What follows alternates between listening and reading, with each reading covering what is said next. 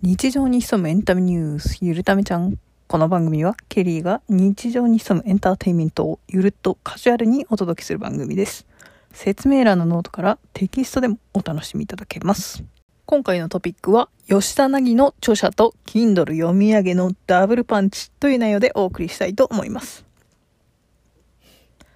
今回は久々の本についてお送りしたいと思います。前回、おそらく初めての書籍紹介だったと思うんですが、桐谷和明著者の自閉線を追いかけて満員電車を降りてみた自分と向き合う物語がね、最初だったと思うんですけど、本を紹介したね、回が。今回ご紹介するのは、フォトグラファーの吉田凪さんの本です。なぜだか元と、うん、桐谷さんも元フォトグラファー、元なのかな。うん、まあ、フォトグラファーの本ばかり紹介している、この、ポッドキャストなんですが、しかも、お二人とも写真集ではなく、著者としての本を紹介するというような、えー変なよう、変な感じでございます。でこの本との出会いについては、今回読んだ吉田さんの本を知ったきっかけは、まあ本人がね、まあ新作エッセイ本のお知らせですっていう風に、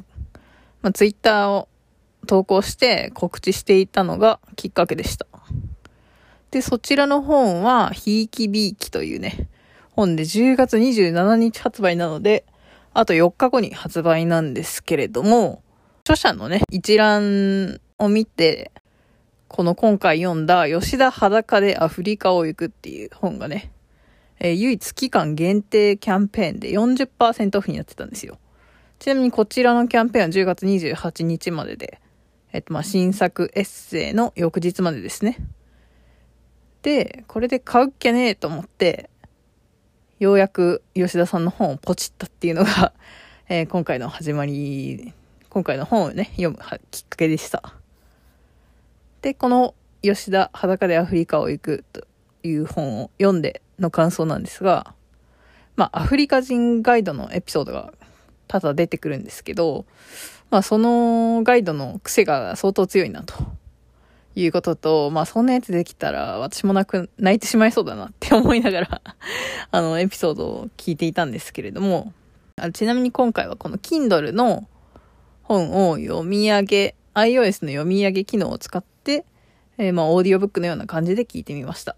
当分アフリカに行く予定はないんですけれども、まあ、別にコロナだとかっていうそういう理由でもなく、単純にアフリカに行く予定がないっていうことなんですけど、まあ一つね、この本を読んで学んだのはアフリカンライフハックとして、泣くというね、秘技を覚えたような気がします。使い方はぜひ本を読んでみてください。この iOS の読み上げ機能で、時間は測ってないんで正確な時間はわかんないんですけど、まあ2、3時間で聞き終えたかなという風な感じです。で、こんなに笑った本は結構久々だったかなと思うんですが、まあ個人差はあると思うんですが、文化が違うとこうも、まあ人間のね、捉え方とか考え方が違うのかなっていうところが面白かったポイントかなと思います。あとはこの Kindle の読み上げ機能で読ませた結果として面白かったのは、まあ、異国の地の話がね、面白かったっていうのは、まあ、ベースとして前提であるんですけれども、時々ね、Kindle が変な読み方をするんですよね。中でもすごく印象に残ってたのは、多分そんなにいっぱい読み間違いはなかったと思うんですけど、貧乳という言葉が出てくるんですけど、すごいね、貧乳とすごい連呼してて、なんでそうなるかなとか思いながらちょっと聞いてて、ちょっと面白かったですね。で、私は今のところ日本以外の国だとアジアと北米にしか行ったことないんですけど、まあ、いずれ全大陸行ってみたいなと思ってて、アフリカに行くとしたらエジプトをね、行ってみたいなと思ってます。エジプトで何をしたいかっていうと、まあ、ピラミッド見てみたいかなっていう感じですね。それ以外のお話として、アフリカの食生活としてパスタの話が出てきます。私パスタが好きで、ヨーロッパに行くならイタリアに行きたいなと思ったのが人生で初めて行きたい国だったんですけれども、吉田さんのお父さんかな？が、まあイタリアン料理のシェフをやってるらしいんですけど、えー、ちょっとアフリカのパスタの話を聞いてちょっとね、アフリカのパスタ大丈夫かなって 食べてないけど、もう想像だけであんまりお口に合わなそうだなっていうふうに思いました。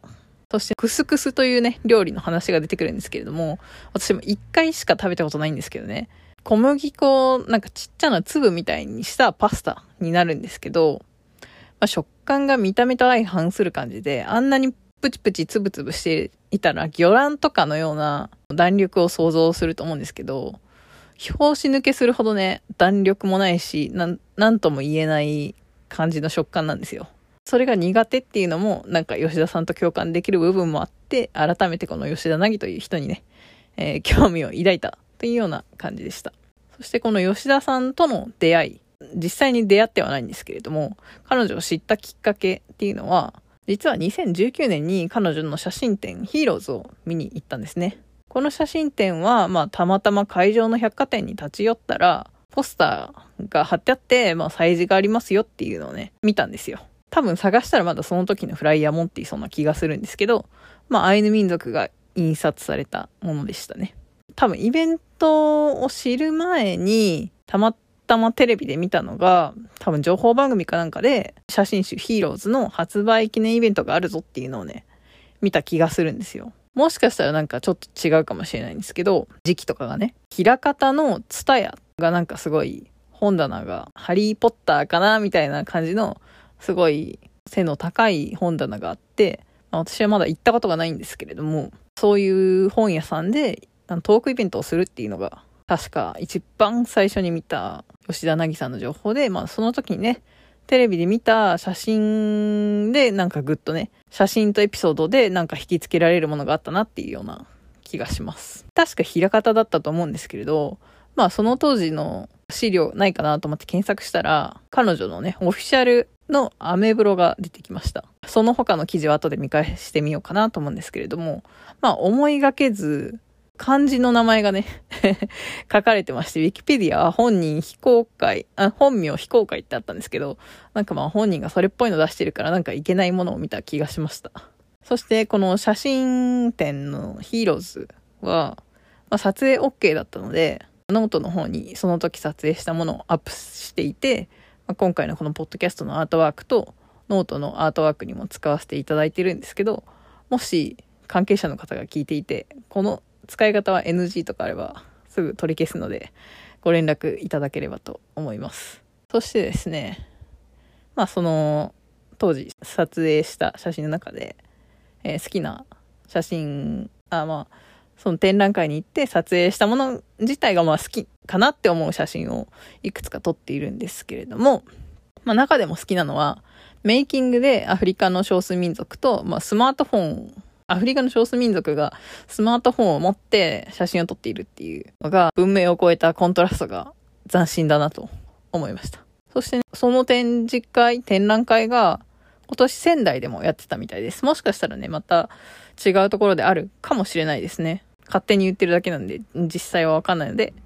えー、気になる方はぜひね、本、吉田さんのツイッターだったり、公式ページを見てみてください。で、この吉田凪写真展のヒーローズで、まあ、あまりの名言さんにちょっと激写したものがあるんですけれども、まあ、その時にね、展示されていた内容の一つで、人生は死ぬまでの暇つぶしって書いてあったんですね。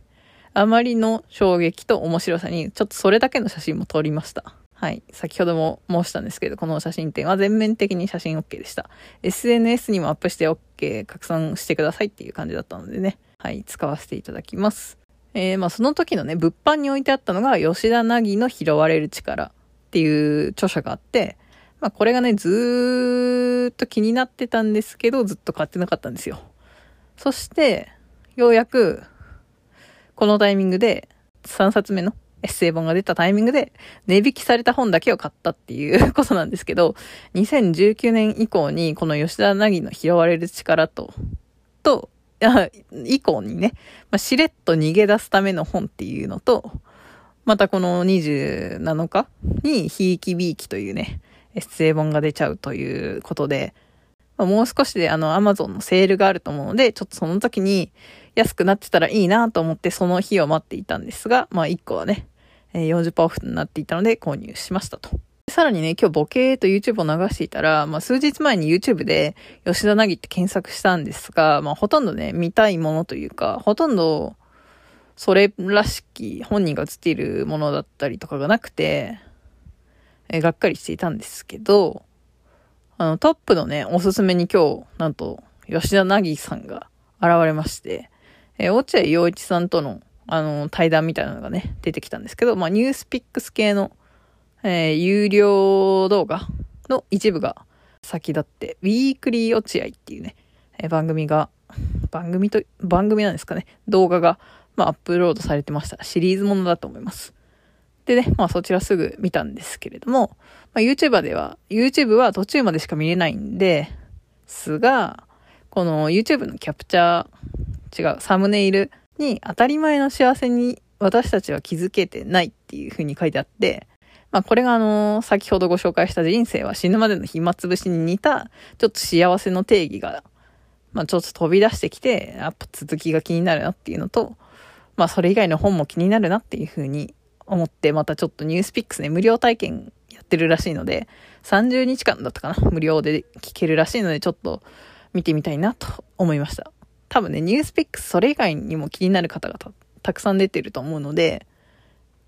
えー、まあ無料のニュースピックスアプリは使ったことあるんですけど、ちょっと有料会員になったことはないので、ちょっとこの機会に試してみてもいいかななんて思っております。そしてね、まあ YouTube ちょっと前に調べたっていう話があったと思うんですけど、まあ、昔出演していたテレビ番組、クレイジージャーニーの動画が何か探した、探していたっていう感じなんですね。で、この番組自体は、まあ、周りの影響で名前だけは知っていたんですけど、深夜帯の放送で、まあ、その当時ね、私が録画機器を持っていなかったりしたので、まあ、リアルタイムで見ることもなく、今調べてみたら、ちょっと一部ね、えー、吉田凪会が DVD に収録されているみたいなので、ボリュームと、ボリューム2 6、7ぐらいですかね。ウィキペディア情報によると。ちょっと買ってみようかななんて思っております。で、ねその YouTube のね、動画を途中まで見ると、あの YouTube で見れる範囲の限りを見ると、アフリカ人などの佇まいがかっこいいっていう風に言ってたんですけど、本人の佇まいもかなりかっこいいと思うので、えー、ノートの方にね、えー、まあその Twitter の引用というか、なんですけれども、まあ、新しいね、プロフィール画像っていう写真と、あと、吉田凪のトヨタ、なんて読むんだろう、ガーズレーシングっていうのかなの写真と、吉田凪とカロリーメイトのモデルキャンペーンのモデルとして写っているので、そちらぜひ見ていただければかっこいい佇まいも見れるかなと。まあ、ツイッター見ていただいても見れると思うんで、えー、ぜひ、吉田凪さんチェックしてみてください。お近くにね、えー、まあ写真展やってる際はぜひ、写真が気になった方はぜひ見ていただけるといいかなと思います。あとは、最後に、私が購入して面白かった本が、今回買った吉田、裸でアフリカを行く。えー、現在660円、10月27日、2021年のね、10月27日までらしいので、今、Kindle 自体が9周年でなんかすごい大きなセールをやってるみたいなんで、合わせてぜひえー、ご購入いただけるといいんじゃないかなと思います。最大40%オフみたいですね。これマックス安くなっているみたいなので、ぜひチェックしてみていただけるといいかなと思います。今回も最後までご視聴いただきありがとうございました。えー、現在収録したこの回は15分ぐらいなんですけれども、まあ編集したら若干短くなるとは思うんですけれども、まあ、大体最近のこの放送時間、10分前後となっていますが、お時間どんなもんでしょうか。多分ね、この長さがちょうどいいぐらいなのかな。あの、インプットとアウトプットのバランス。まあ、皆さん、まあ、たまに5分のものとかもあるんですけれども、まあ、内容に応じて好きなものを聞いていただければいいかなと思います。ご意見ご感想は Twitter のハッシュタグ、シャープゆるためちゃんでお待ちしております。ツイッターの番組アカウントは、アットマークゆるためちゃんをチェックしてみてください。えー、最近ではですね、Spotify の Q&A というコーナーがありまして、まあそちらからは、えー、こちらから、まあ質問を投げ、その時のエピソードに関連した質問を投げかけているので、テキストでメッセージいただけるとこちらもチェックできます。またこっちでね、ひっそり告知しとくんですが、えっ、ー、と YouTube のチャンネルの方も、一旦今ある放送回はアップされているので、もしよかったらそちらの方でもチェックしてみてください。YouTube Music とかでもおそらく検索したらできる、聞けると思うので、うん、聞ける方法とか、うん、この、ポッドキャストのね、回をまとめたものだったり、プレイリストも作っているので、うーん、ちょっと聞きやすくなって、えー、お知らせできるようになったら、改めて Twitter や note、このポッドキャストでまたご紹介したいと思います。それでは、また次回お会いしましょう。ケリーでした。Don't waste your time.